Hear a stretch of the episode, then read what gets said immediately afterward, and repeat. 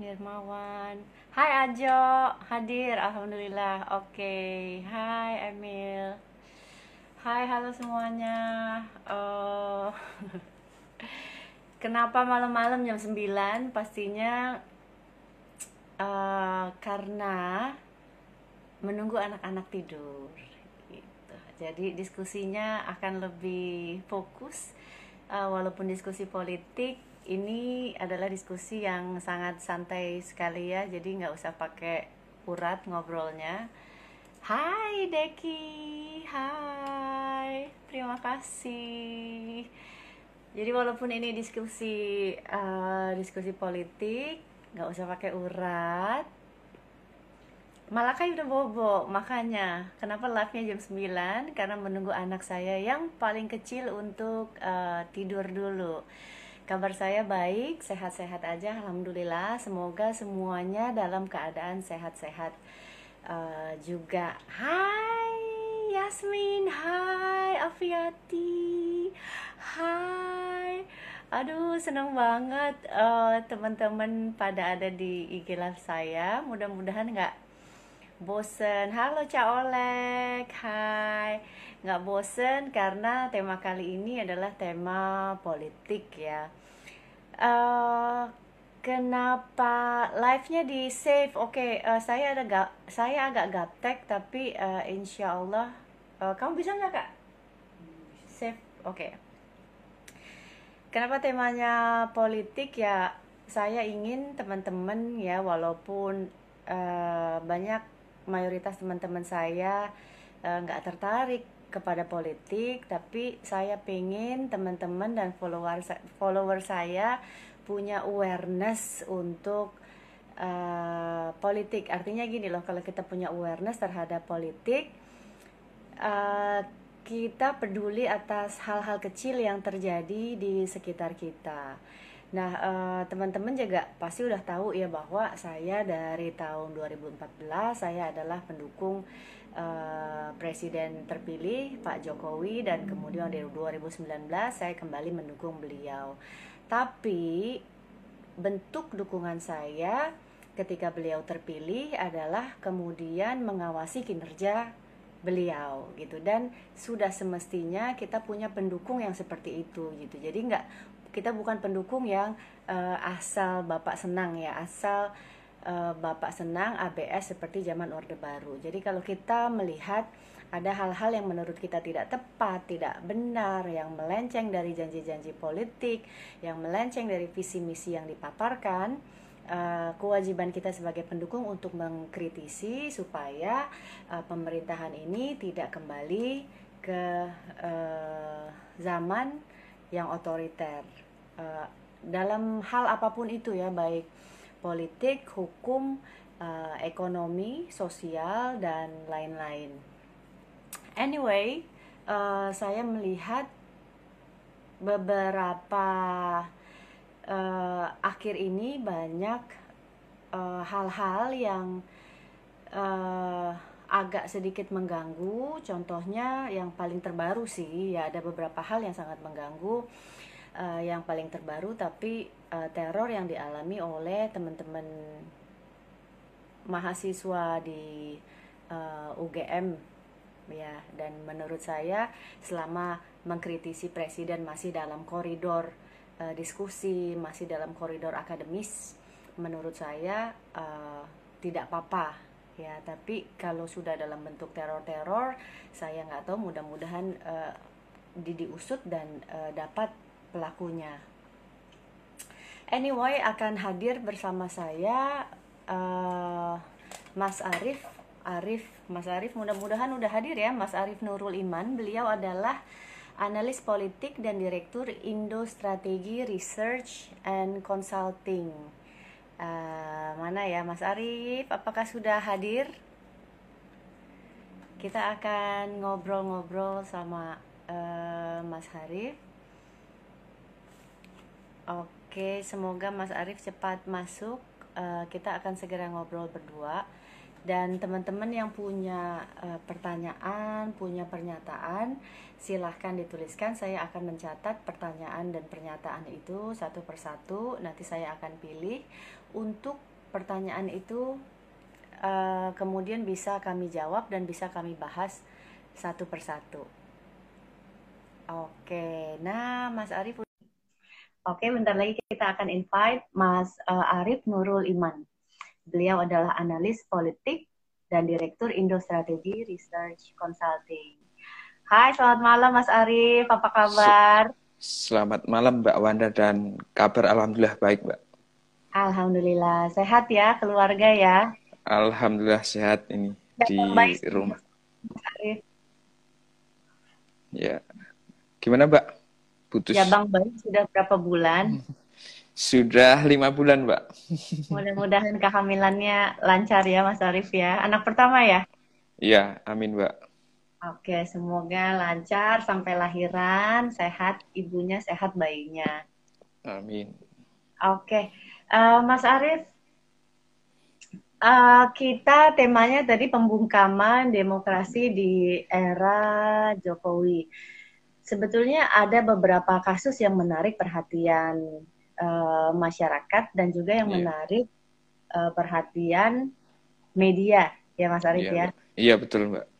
Uh, uh, uh, ada beberapa kasus, contohnya uh, beberapa bulan lalu Papua yang saya ikuti beberapa aktivis uh, ditangkap uh, di Papua, kemudian juga uh, ada uh, penembakan mahasiswa juga yang terakhir ini sih yang sebetulnya yang yang saya paling concern adalah uh, ketika teman-teman mahasiswa UGM mengadakan uh, sebuah diskusi dan kemudian uh, mendapatkan teror ya yang sam yeah. sampai sekarang saya belum tahu teror itu dilakukan oleh siapa dan dari mana. Uh, menurut Mas Arief kasus-kasus uh, mungkin Mas Arief lebih teliti menelaah kasus-kasus apa saja sih yang dirasa di era Jokowi ini adalah pembungkaman terhadap demokrasi. Oke, oke. Oke, terima kasih Mbak dan uh, yang mengikuti diskusi kali ini. Uh, saya kira uh, tema diskusi kali ini agak dalam tanda petik radikal. Dikatakan radikal karena kita tahu Mbak Wanda ini pendukung Pak Jokowi dalam Pilpres 2014 maupun 2019. Tetapi yes. kita cukup mengapresiasi ter, uh, si, uh, mbak, sikap politik Mbak Wanda, Mbak Wanda bahwa mendukung Aduh. tidak harus uh, ya loh kita harus, di ada beberapa anggota DPR RI, ada Mas Charles. Iya. Uh, mungkin bisa ikut mendengarkan dan mencatat uh, nanti apa yang kita yeah. bicara. Iya. Silakan Mas Arif. Uh, uh, yang saya lihat, uh, saya akan memotret uh, dari sisi makro bahwa sebetulnya diskusi kali ini lebih lebih tepat menurut saya isunya uh, menakar kualitas demokrasi di era Jokowi. Tetapi memang secara judul ini kurang seksi sehingga judulnya itu. Tetapi kalau kemudian kualitas demokrasi di era Presiden Jokowi ada ada banyak parameter yang bisa kita lihat baik dari sisi uh, apa bagaimana partai politik, bagaimana sisi pemerintah maupun bagaimana peran masyarakat sipil untuk memberikan kontribusi terhadap keberlangsungan dan dan kemajuan demokratisasi. Uh, saya akan mengutip beberapa uh, pendapat bahwa demokrasi di Indonesia ini memang belum belum baik, belum belum sempurna, tetapi masih ada banyak uh, kekurangan. Uh, saya kira ini beberapa catatan uh, yang yang akan menjadi diskusi kali ini termasuk uh, ada apakah ada pembungkaman dari pemerintah ini juga diskursus pertanyaan. Kalau pertanyaan itu belum tentu ya, belum tentu ya atau tidak. Ini saya kira yang benar, yang yang yang menjadi diskusi. Saya akan melihat bahwa e, mengutip pendapat e, Profesor Ferry Hafidz bahwa demokrasi di, di Indonesia itu disebut demokrasi liberal, yaitu demokrasi yang tidak ditandai oleh perlindungan terhadap hak termasuk bagi sebagian kalangan iliberal iliberal iya. Uh, termasuk kalangan yang paling memerlukan perlindungan tersebut. Nah, ini tentu sebuah otokritik dari seorang ilmuwan politik yang yang saya kira menjadi perdebatan dan kajian dan kemudian menyusun Eh, roadmap bagaimana membangun demokrasi ke depan. Memang eh, dalam berdemokrasi kita secara eh, prosedural kita sudah dianggap sukses karena sukses melakukan ritual demokrasi dengan menggelar pemilu serentak sebagai pemilu terbesar terbesar dan terumit di dunia. Tetapi dari dari hasil pemilu itu melahirkan melahirkan para pejabat publik dari level presiden hingga anggota DPRD yang yang kemudian bisa diukur adalah produk kebijakan para pejabat hasil pemilu. Nah, ini saya kira yang yang yang bisa di, di, dilihat dalam diskusi kali ini demokrasi secara uh, makro secara utuh ada partisipasi, ada peran partai politik, ada kebebasan berbicara, ada kebebasan berpolitik dan lainnya dan sebagainya. Ini saya kira uh, pengantar diskusi kali ini. Uh, saya juga mengutip bahwa memang uh, bukan bukan soal pembungkaman, pembungkaman, bukan bukan pembungkaman, tetapi ada gejala kemunduran demokrasi, di mana kemunduran demokrasi itu bisa dilihat misalnya uh, dari saya mengutip pendapat ekonom Faisal Basri, ad, uh, semakin lemahnya keberpihakan negara terhadap korporasi. Ini salah satu kemunduran demokrasi yang yang menurut uh, Bang Faisal Basri kebetulan saya juga kenal pernah ngikut dia itu salah satu tanda tanda kemunduran demokrasi.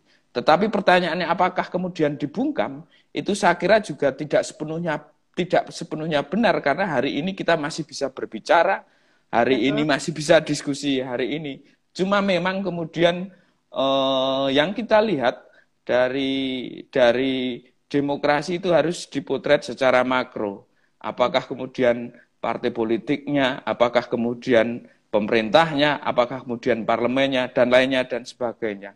Terus yang saya lihat lagi adalah eh, dalam demokrasi di Indonesia hilangnya partisipasi publik, partisipasi publik dalam penyusunan penyusunan kebijakan. Misalnya eh, soal undang-undang uh, omnibus law cipta kerja itu terus undang-undang minerba. Itu juga juga uh, salah satu indikator kemunduran demokrasi. Kalau kemu kemudian kita uh, meminjam uh, teori oligarki Profesor Winter uh, demokrasi di Indonesia juga mengarah pada uh, oligarki di mana oligarki adalah upaya untuk mempertahankan kekayaan dan kekuasaan oleh sekelompok kecil orang. Itu saya kira eh, catatan sebagai pembuka diskusi bahwa eh, kita lihat bukan di tidak hanya di bagaimana kebebasan berbicara, tetapi bagaimana demokrasi secara makro. Demikian, Mbak. Mungkin nanti kita diskusi selanjutnya boleh boleh tanya jawab atau atau ada pertanyaan begitu, Pak. Oke. Uh, Mas Arief, uh, kita memang periode kedua Pak Jokowi ini kan baru dimulai ya, Mas Arief ya. Iya, iya betul. Um, tapi kalau saya melihat uh, dari waktu itu juga uh, kalau kita flashback ke era Pak SBY, iya. ya, uh, saya merasa di era kedua PSBY mengalami uh, banyak kekecewaan atau kemunduran. Kalau Mas Arief melihat periode Jokowi ini seperti apa? Akan analis analisa Mas Arief akan semakin baik atau semakin uh, menurun kinerja beliau? Karena sebetulnya ketika kampanye kan janji kampanyenya adalah uh, banyak hal yang belum diselesaikan di periode pertama. Oke, oke. Siap. Dilanjutkan kemudian karena peri satu periode itu tidak cukup dan akan dilanjutkan ke periode ke. kedua, gitu ya, menyelesaikan tugas-tugas dari periode pertama. Uh, tapi kemudian ketika di periode kedua ini, iya. Uh, analisa Mas Arief akan seperti apa nih periode kedua Pak Jokowi gitu ya? Kalau saya melihatnya, uh, sebetulnya saya kurang serak dengan uh, kabinet yang sekarang sekarang ya, Mas Arief yeah. ya. Iya. Yeah. Itu sebetulnya. Oke okay, oke. Okay. Misalnya okay, di lautan, di bidang pertanian, di bidang kalau kita melihat uh, ketergantungan uh, ketergantungan kita ya sebetulnya kita bicara demokrasi juga sih tapi yeah. Iya. uh, hubungannya juga sebetulnya gitu ada hubungannya saya melihat ketergantungan kita uh, tadi kalau kalau kita baca koran tiap hari ya semuanya import like uh, gula import kemudian padahal uh, apa namanya uh, kita peternak, bisa produksi like, padahal kita bisa kita bisa produksi sampai kemudian yeah. telur kemudian susu dan lain-lain yang saya merasa ada kegagalan distribusi di uh, negara kita uh, yeah. karena ya petani tidak bisa petani tidak bisa menjual hasil tani hasil pertaniannya, nelayan tidak bisa menjual hasil perikanannya, peternak tidak bisa harganya jatuh semua gitu. Sementara uh, apa namanya hasil tani mereka tidak terserap, hasil laut mereka tidak terserap, hasil ternak mereka tidak terserap, tapi kemudian uh, keran impor dibuka. Itu salah satu yang saya sebetulnya di periode kedua ini saya berharap bisa dibenahi, misalnya uh, dengan tim ekonomi yang yang sangat ya. kuat yaitu satu yeah. dari perekonomian ada catatan di situ kemudian kedua dari uh, penegakan hukum iya yeah. itu juga banyak catatan di situ kemudian yang ketiga uh, saya sepakat dengan Mas Arief beberapa undang-undang yang penting uh, di antaranya omnibus law dan minerba ini undang-undang minerba yang sepertinya uh, diketok secara terburu-buru di masa iya. pandemik iya. ini dan uh, tidak melibatkan masyarakat. Partisipasi. Partisipasi okay. aktif masyarakat. Oke, okay. saya tanggapi ya Mbak. Ya, silakan Mas Oke. Okay. Kalau soal kemudian apakah kemudian di periode Jokowi di periode kedua ini lebih baik atau kemudian bisa melanjutkan periode pertama, uh, tentu ada tentu kita harus objektif, ada beberapa kebijakan yang baik, tetapi ada juga beberapa kebijakan yang yang yang bahasa saya tidak nyambung antara harapan dan aspirasi pemilih Pak Jokowi ketika Pilpres 2019 dengan produk kebijakan. Ambil contoh misalnya eh, di periode kedua Pak Jokowi ini eh, undang-undang KPK, terus undang-undang lagi-lagi Minerba, undang-undang Cipta Kerja itu semua uh, ketika undang-undang itu minimal mungkin ada banyak lain undang-undang yang tidak bisa uh, belum belum saya tahu itu sebagai bentuk ketidaknyambungan antara harapan dan aspirasi rakyat terhadap kebijakan yang diambil oleh pemerintah Pak Jokowi hari ini. Tetapi memang tidak bisa dinafikan juga ada juga kebijakan yang baik juga. Ini saya kira catatan untuk uh, periode kedua Pak Jokowi ini. Terus soal ko, uh, kombinasi atau konfigurasi atau susunan kabinet uh, Pak Jokowi, uh, sebetulnya saya sudah diwawancara di banyak media uh, jelang penyusunan kabinet Pak Jokowi bahwa Pak Jokowi itu akan menggunakan mm, tiga model atau setidaknya model ada tiga model yang saya jelaskan tiga model penyusunan kabinet.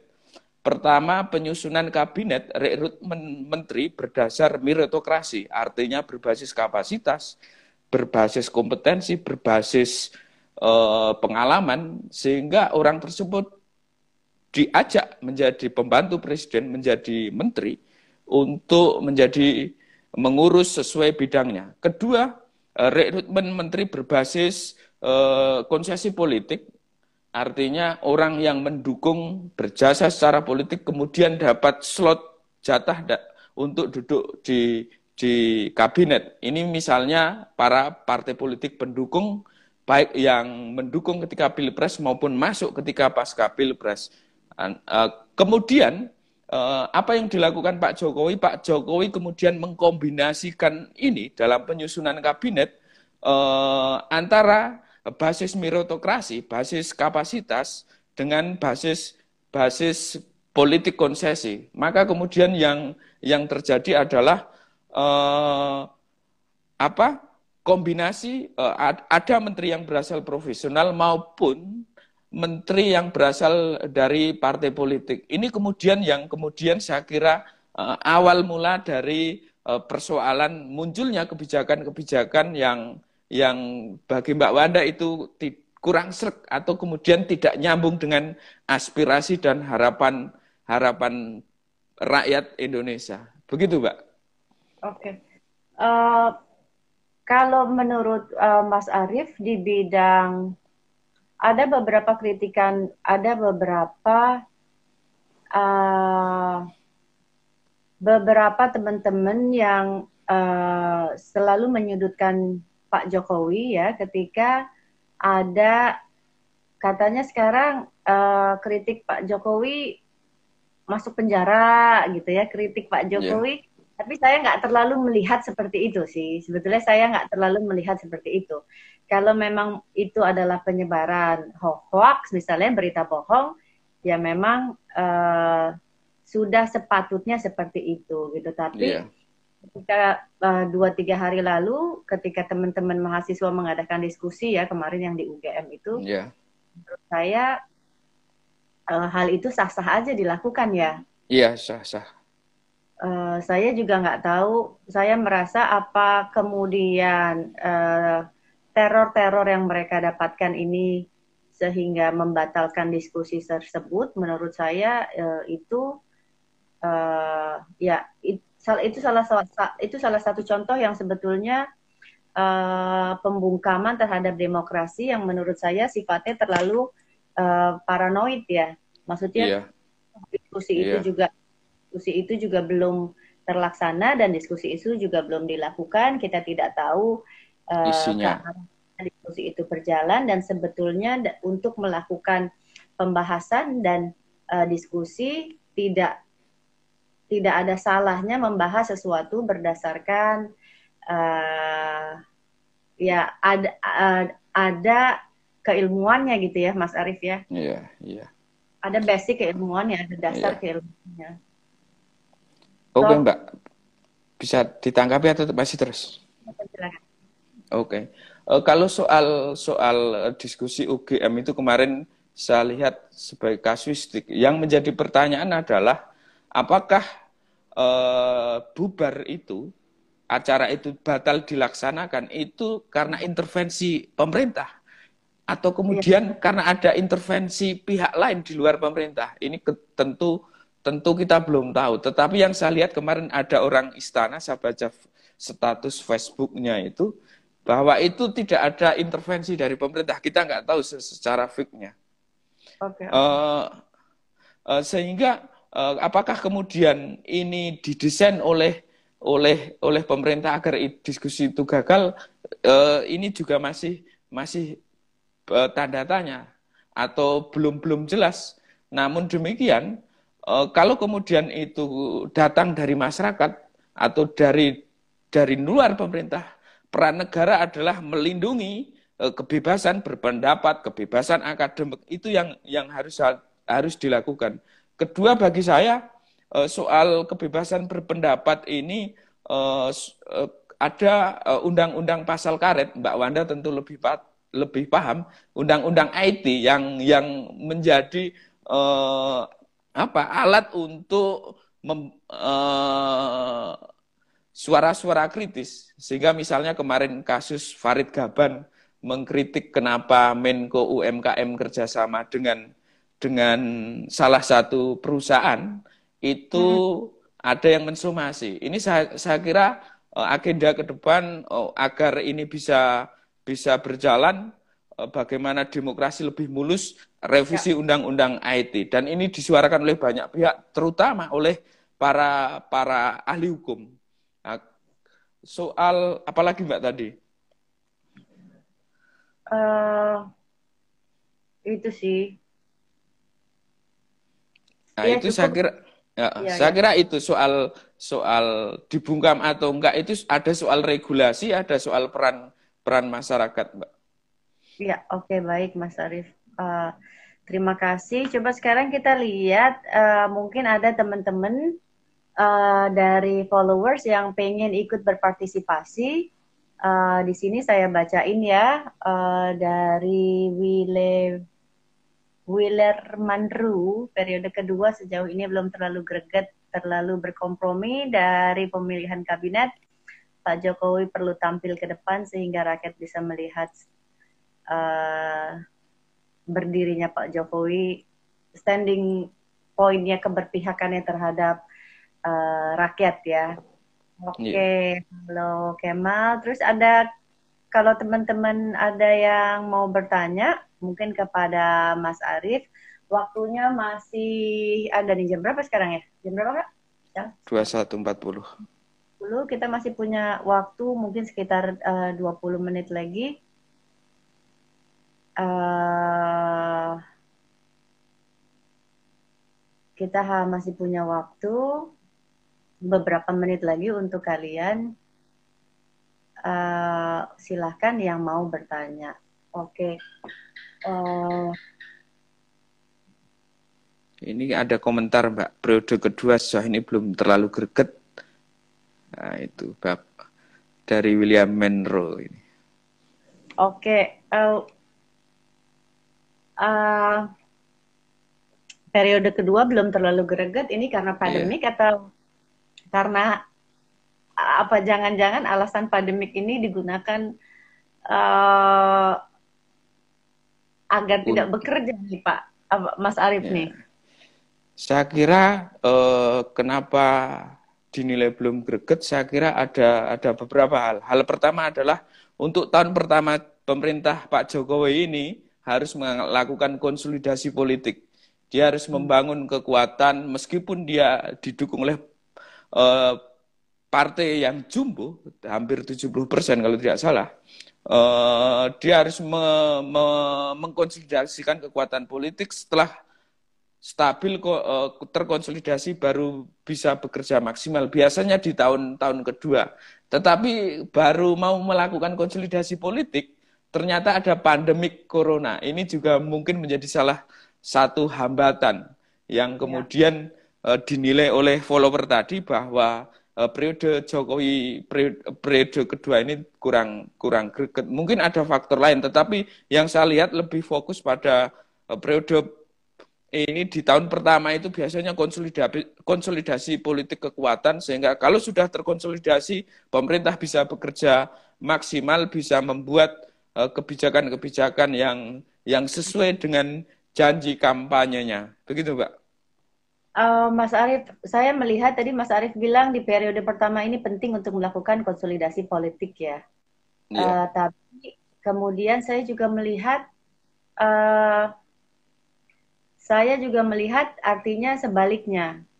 Uh, peta politik kita semakin uh, koalisi bisa semakin kuat atau bisa semakin lemah juga ya Mas Arief karena mungkin ada partai ada beberapa ada partai-partai yang uh, tidak puas.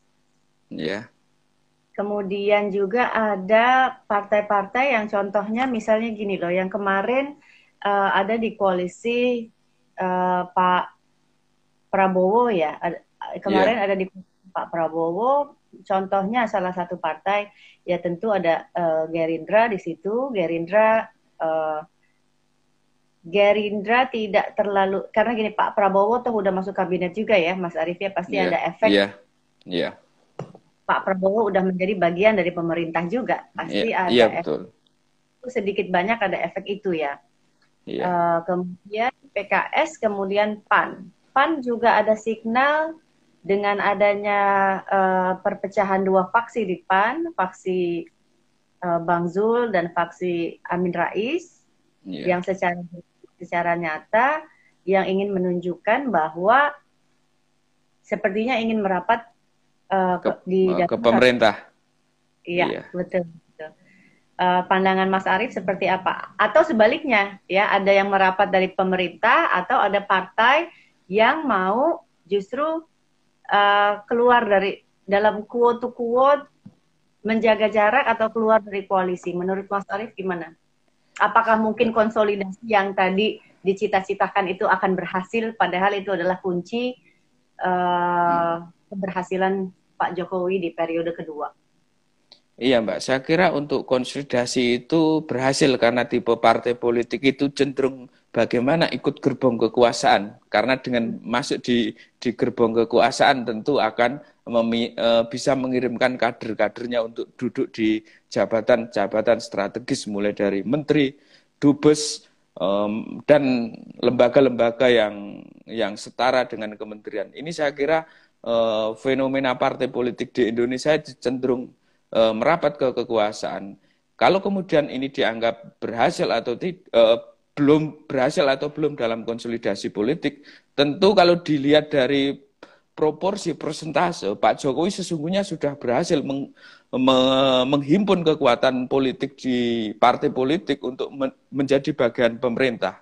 Tetapi kemudian ketika partai eh, penduk, partai politik masuk dalam pemerintahan itu pasti terjadi friksi karena perebutan jabatan. Ini yang kemudian uh, menjadi PR dan dan kemudian harus dikelola benar oleh Pak Jokowi adalah mengelola konflik antar partai politik dalam pemerintah Pak Jokowi sehingga konflik itu tidak produktif menurunkan produktivitasnya untuk bekerja maksimal mewujudkan visi misi presiden tetapi konflik itu bisa bisa menjadi energi positif dalam berlomba-lomba untuk berbuat terbaik bagi bagi masyarakat. Ini saya kira dilihat dari sisi konsolidasi politiknya.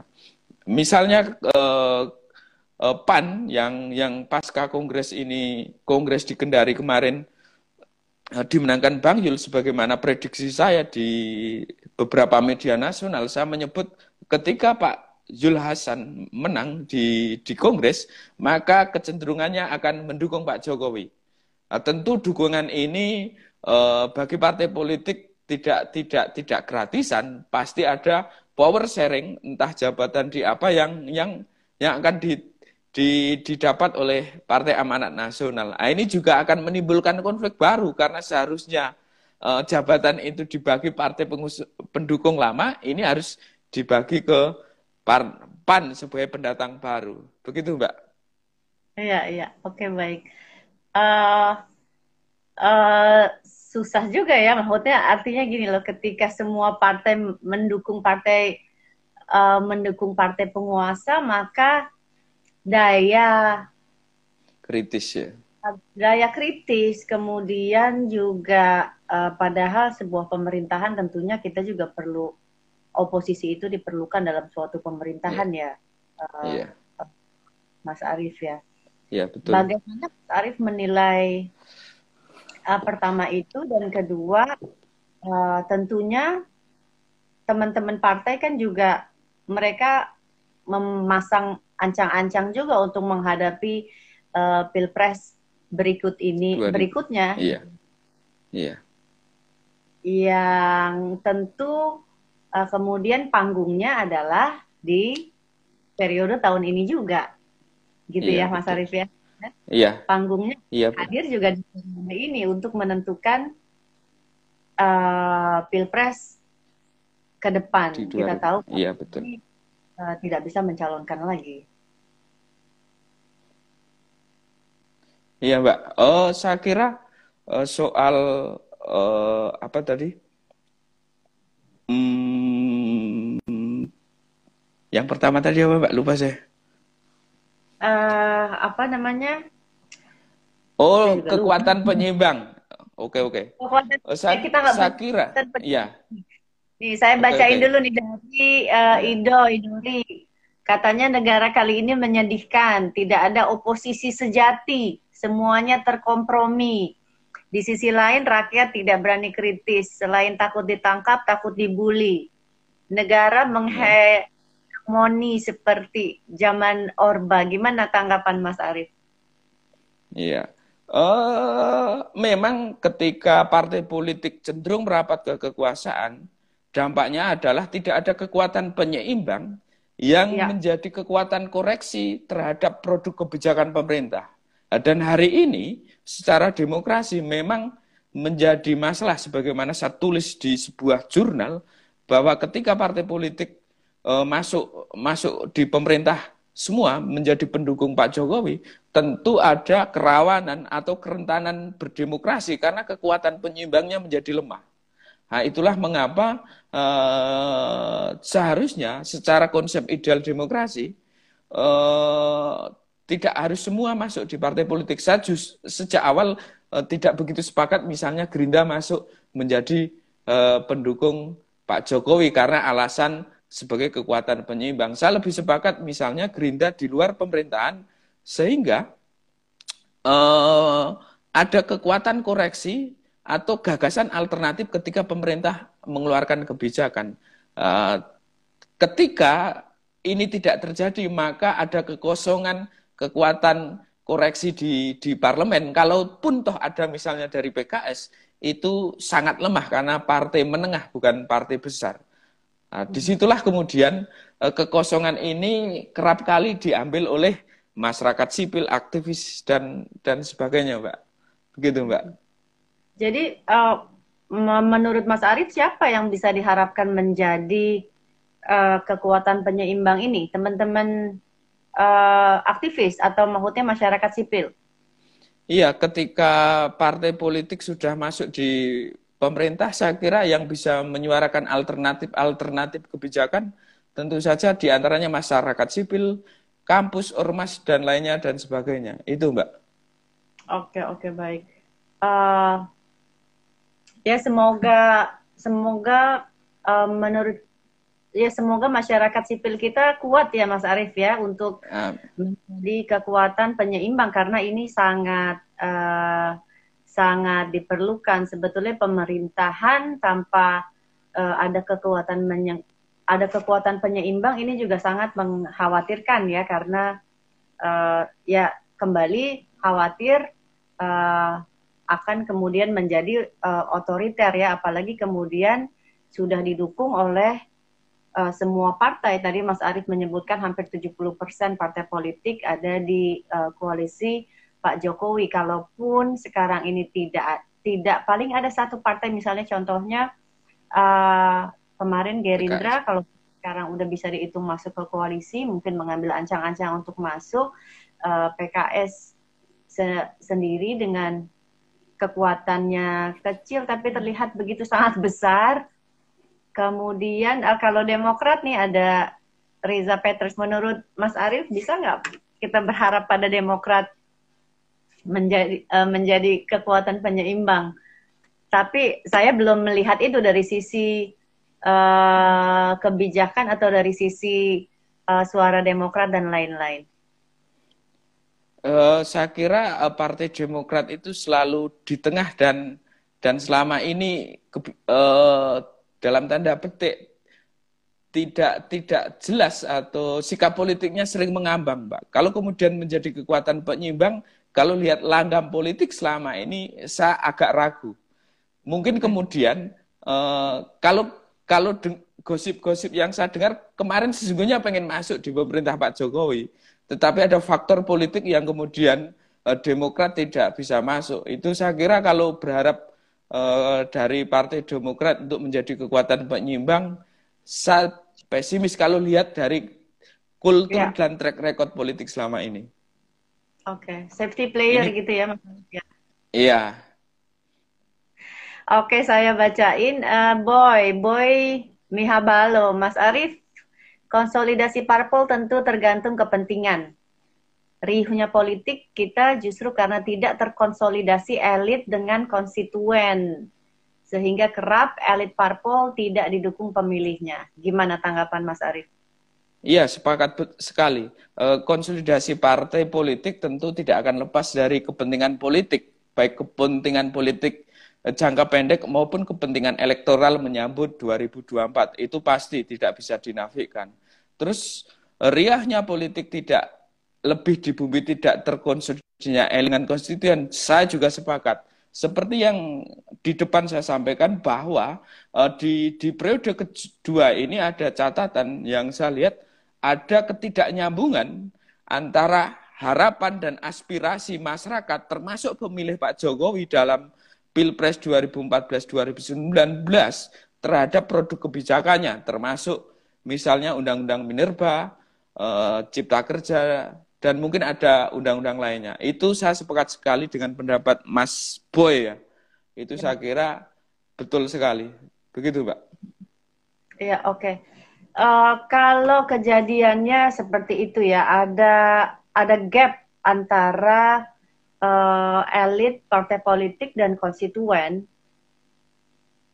Apa yang kira-kira akan terjadi di, di uh, pilpres ke depan atau di pileg ke depan, Mas Arief? Maksudnya uh, apakah konstituen kemudian rasanya nggak mereka nggak punya pilihan ya kalau uh,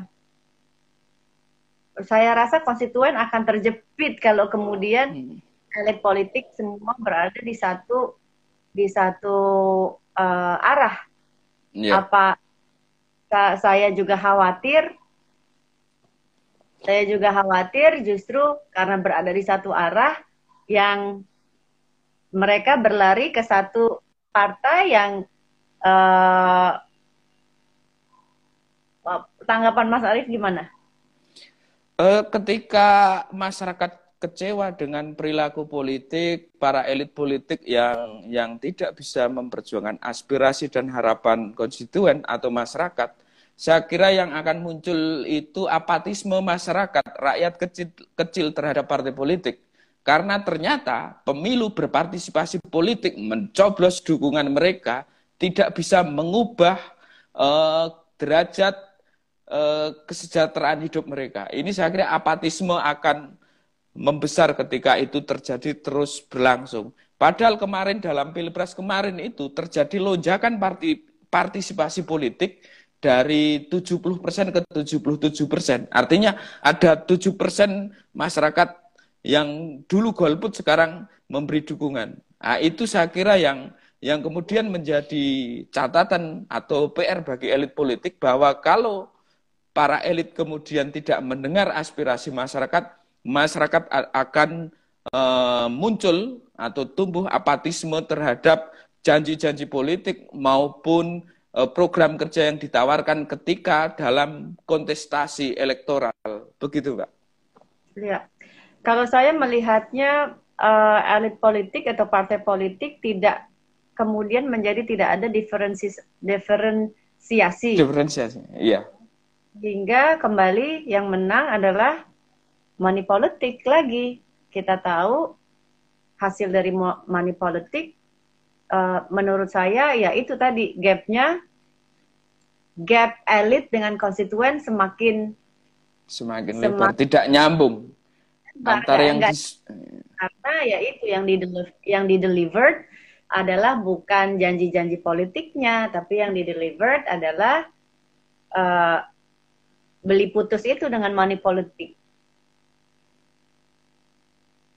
Nah, iya itu saya, saya kira menjadi PR dan tantangan ketika bersama uh, bahwa uh, kualitas demokrasi itu salah satu variabelnya adalah kecerdasan uh, pemilih.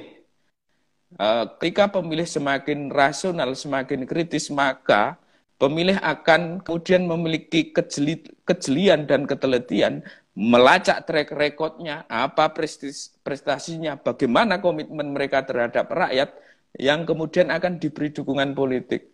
Nah, di, di Indonesia, uh, pemilih rasional itu masih sangat terbatas sehingga orang memilih Eh, bukan karena kapasitas rekam jejak maupun komitmen mereka terhadap uh, kepentingan rakyat, tetapi lebih karena faktor primordial, faktor uh, monepolitik, faktor dan faktor-faktor irasional lainnya, Mbak. Ini saya kira tantangan bersama bagi partai politik untuk melakukan pendidikan politik, bagi aktivis NGO, masyarakat sipil, kampus untuk melakukan turun ke masyarakat melakukan edukasi politik bahwa memilih tidak sekedar uh, mencoblos tetapi memilih menentukan masa depan karena itu harus di track atau dilacak uh, sepak terjang sebelum uh, masuk ketik uh, dalam kontestasi elektoral. Apa komit ya. uh, komitmen sejauh mana komitmennya komitmennya apa yang telah diperjuangkan untuk masyarakat itu saya kira uh, tantangan bersama ya Mbak tidak hanya partai politik tetapi memang tugas tugas yang paling bertanggung jawab adalah partai politik untuk melakukan pendidikan politik begitu Mbak uh, berat kalau kita berat kalau kita menitipkan tugas itu ke partai politik ya Mas Arief. Uh, saya berharap ya memang uh, yang terjadi justru sebaliknya kalau menurut saya ya uh, justru partai politik banyak kali dan sering kali tidak melakukan tugas memberikan uh, pendidikan politik kepada masyarakat malah misleading. Ya, kenyataannya seperti itu. Tapi fungsi partai politik di antaranya itu. Begitu, iya, Mbak? Saya sepakat mengenai itu.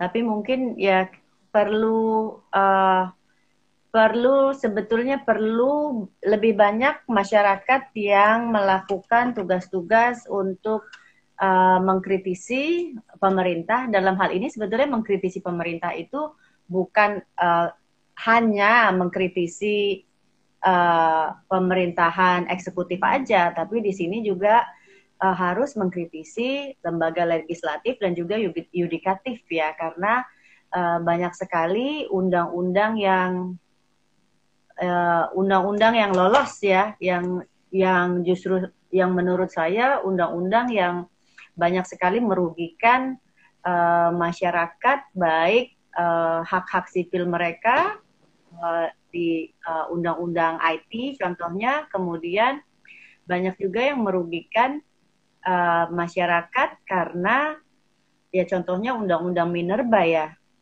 yang yeah. berhubungan dengan daya uh, eksploitasi sumber daya alam Indonesia yang uh, di, di suatu daerah yang tidak mempunyai dampak terhadap masyarakat tersebut gitu. Contohnya di Kalimantan kita tahu uh, Kalimantan contohnya itu uh, daerah yang sangat kaya raya, hasil tambangnya juga luar biasa.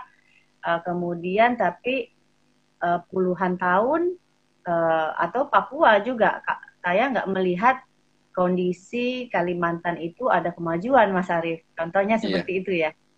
Yeah. Uh, Oke, okay, mungkin uh, uh, itu aja yang akan kita bahas pada malam hari ini karena waktunya juga uh, udah habis. Baik, terima kasih atas uh, partisipasinya untuk teman-teman yang udah hadir. Uh, kalau saya bisa bacain satu-satu, oke. Okay. Uh, terima kasih Santoso Anas ya. Uh, uh, ya ada kontroversi nih golput dan tidak golput ya uh, nanti kita uh, akan ke sana. Saya pernah saya saya pernah golput ketika uh, menurut saya ada dua pilihan yang dua-duanya uh, tidak tidak seret ya. Jadi saya bukan memilih karena keacuhan saya, tapi saya memilih uh, ketidakacuhan saya. Justru saya memilih saya ti saya tidak memilih secara sadar gitu. Ya. Uh, saya sadar uh. untuk pilih itu ya. Jadi bukan yeah. karena uh, tidak peduli, justru yeah. uh, karena kepedulian saya. Supaya itu ada tulisan saya mbak itu di salah satu media nasional juga uh, membaca makna golput bahwa golput ketika sebagai kesadaran kritis sebagai koreksi terhadap perilaku politik itu sah dan berkontribusi positif bagi kualitas demokrasi sehingga partai politik elit politik itu akan berbenah diri Ya. Itu Mbak, bukan bentuk apatisme. Betul. Oke Mbak, lanjut monggo. Oke, uh, terima kasih teman-teman yang udah hadir dan ngikutin. Mudah-mudahan saya akan save perbincangan kita kali ini supaya bisa ditonton. Makasih lagi Mas Arief waktunya. Iya, makasih Mbak. Sama-sama Mbak. Pengen banget ngobrol mengenai uh, pandemik ini ya Mas Arief ya, karena uh, banyak sekali permasalahan-permasalahan yang uh, timbul dan banyak sekali kebijakan-kebijakan yang berubah-ubah dari pemerintah di satu sisi, yeah.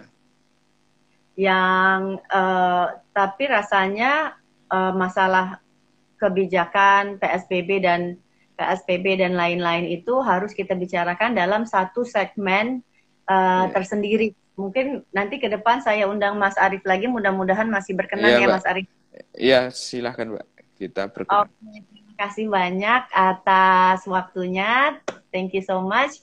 Yeah, Makasih kasih. juga followers yang udah aktif berpartisipasi mengemukakan uh, pendapatnya dan juga uh, pertanyaan-pertanyaannya. Thank you so much. Uh, mohon maaf kalau ada kekurangan dalam diskusi ini karena sangat terbatas. Wabillahi taufiq wal hidayah. Wassalamualaikum warahmatullahi wabarakatuh. Makasih. Stay safe. Stay healthy. Assalamualaikum. Waalaikumsalam.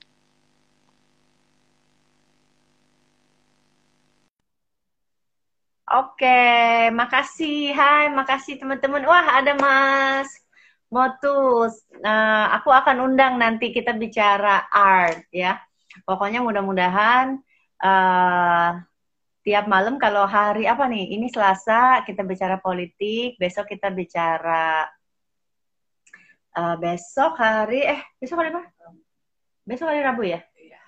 Besok hari Rabu uh, kita bicara art, kemudian kita juga akan ada buku, kita bicara uh, sastra, kemudian kita bicara relationship. Jadi mudah-mudahan, Hai Kem, Kem, kok baru nongol sih Kem, gimana sih?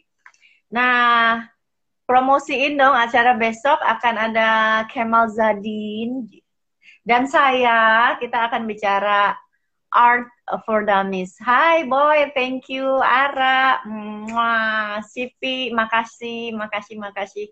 Oh Kamis besok, hari ini Rabu, gimana sih Syalima ngaco banget nih kamu Syal. Oke, okay.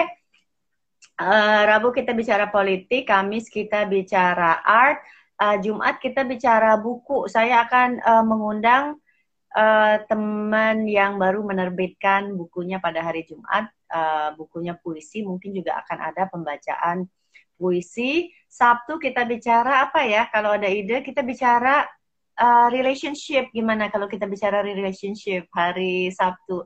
Khususnya buat yang masih single, ya, yang masih single dan yang masih jomblo. Aduh, ini kenapa? Oh, kita bicara health juga. Kita bicara health. Hai Gega, salam buat Vita, makasih. Sehat, alhamdulillah. Mudah-mudahan Gega dan anak-anak juga sehat uh, kapan live yoga lagi? Insya Allah live yoga lagi akan saya adakan hari Minggu pagi ya. Uh, hari Minggu pagi bisa uh, di IG live, saya akan yoga. Kemudian kalau kamu mau di masuk ke feed saya, di situ ada Zoom class di setiap hari Senin sore untuk beginner. Uh, kemudian Sabtu pagi untuk yang lebih advance. Tapi kalau mau cari yang gratisan ada juga di hari Minggu pagi insya Allah. Oke, Ra, kenapa jangan bicarain kamu? bicara film, Res. Bicara film kapan ya? Uh, kapan ya bicara film? Nanti aku cari narasumbernya dulu untuk film. Hai Rasyad, kamu ngapain sih Syad? Kok iseng banget sih? Syad, kamu ngapain sih Syad? Ibu-ibu, hai. Hai, Happy, how are you? aku mau undang Happy juga nih. Uh, ngobrol apa ya sama Happy ya? Ngobrol uh, keluarga kali atau ngobrol kayaknya Happy lagi bikin uh, pementasan lagi ya. Kapan-kapan kita ngobrol mengenai pementasan yang kamu uh, ingin adakan gitu. Terima kasih semuanya. Rasyad iseng banget sih Rasyad. Oh, I miss you so much Acat. Oke. Okay. Oh iya ya narasumber film ada oh ya banyak ya ada Ucup ya benar benar benar benar benar. Teater aduh banyak banget idenya teater betul betul betul. Uh, teater juga banyak teman-teman di teater. Pokoknya oh ya insya Allah di pandemik ini kita tetap produktif dan uh, membicarakan concern terhadap Eh, hal-hal uh, yang produktif. Thank you, happy sayang. I miss you so much. Kamu juga tetap cantik, sehat selalu. Salam buat cium peluk buat anak-anak. Hai. ini siapa Tetra Ananta? Sapa, hai, apa kabar? Uh, Ahmad, hai Teh, apa kabar? Uh, hai Filino, apa kabar? Salam buat abangnya. Oke, yang masih jomblo, nanti deh kita, uh, saya mau undang psikolog gimana cara-cara supaya nggak uh, jomblo lagi.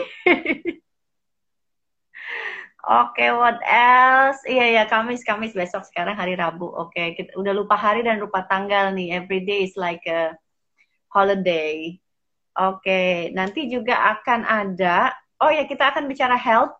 Uh, kita akan bicara kesehatan dengan ini ada lingkaran Indonesia Peduli, Yayasan Lingkaran Indonesia Peduli. Ada Steve di sana kita akan bicara health juga mengenai addiction, kecanduan ya. Uh, apa itu kecanduan dan mengapa uh, kecanduan? Orang kalau kecanduan itu udah mikir pasti drugs, but well it's not only drugs gitu. Kita akan bicara lebih banyak lagi mengenai kecanduan. Mungkin nanti di hari uh, oke okay, saya akan kabarin melalui feed, mungkin melalui uh, Instagram yang pasti besok kita bicara art dulu dengan uh, Kemal Zadin. Oke. Hai Jatuh, teman SMP satu saya yang juga uh, apa kabar? Oke, oke. Ini kalian kenapa pada ngobrol sendiri di chat ya? Oke, okay, all thank you so much. Sipi, makasih ya. Wah, seneng banget loh ada sahabat saya, Sipi yang ternyata tertarik mengikuti perbincangan politik pada malam hari ini. Thank you, thank you. Uh, Oke, okay, sekarang hari Rabu, besok hari Kamis ya. Oke, okay. makasih udah ngikutin acara ini. Uh, besok insya Allah kita ketemu lagi dengan topik yang berbeda. Kalau hari ini politik, besok topiknya art.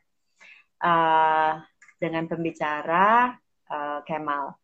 Oke, okay, sampai besok. Thank you all so much for joining my Insta Story. Semoga uh, ada hal-hal bermanfaat yang bisa yang bisa diambil dari perbincangan uh, kita malam ini. Tapi yang pasti satu hal ya, ketika uh, para elit sudah menjadi uh, satu suara, artinya nggak ada diferensiasi lagi dalam kebijakan-kebijakan yang uh, mereka putuskan tentu yang menjadi sangat penting itu adalah sekarang adalah kekuatan penyeimbang. Kekuatan penyeimbang itu penting bagi pemerintah untuk tetap untuk mengawasi dan mengkritisi pemerintah agar tetap berada di di jalur yang benar, untuk tetap berada di jalur yang uh, pro dengan rak pro dengan rakyat ya, nggak semakin uh, jauh dengan rakyat. Siapa yang bisa menjadi kekuatan penyeimbang? Saya berharap banget dengan Eh, teman-teman, uh, sahabat-sahabat dan adik-adik saya kaum akademisi terutama uh, adik-adik mahasiswa. Adik-adik mahasiswa saya berharap banget untuk tetap ada uh, menjadi kekuatan penyeimbang itu gitu. Oke, okay.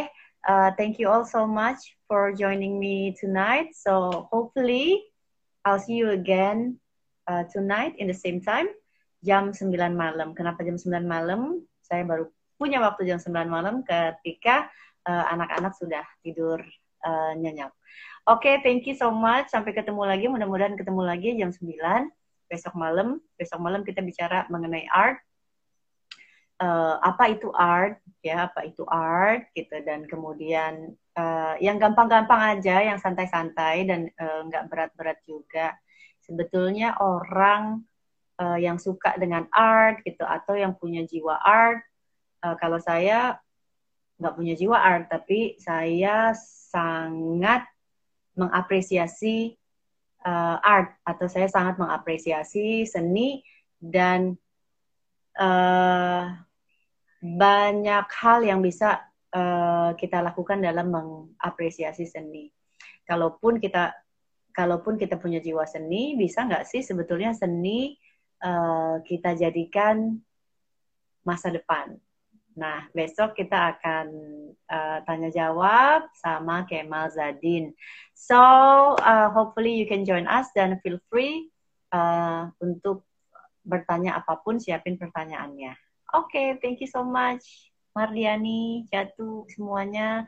Thank you all. Sampai ketemu lagi ya. Uh, selamat malam. Selamat beristirahat. Selamat tidur. Have a good sleep. I'll see you all tomorrow night in the same time. Thank you. Bye bye. Peace.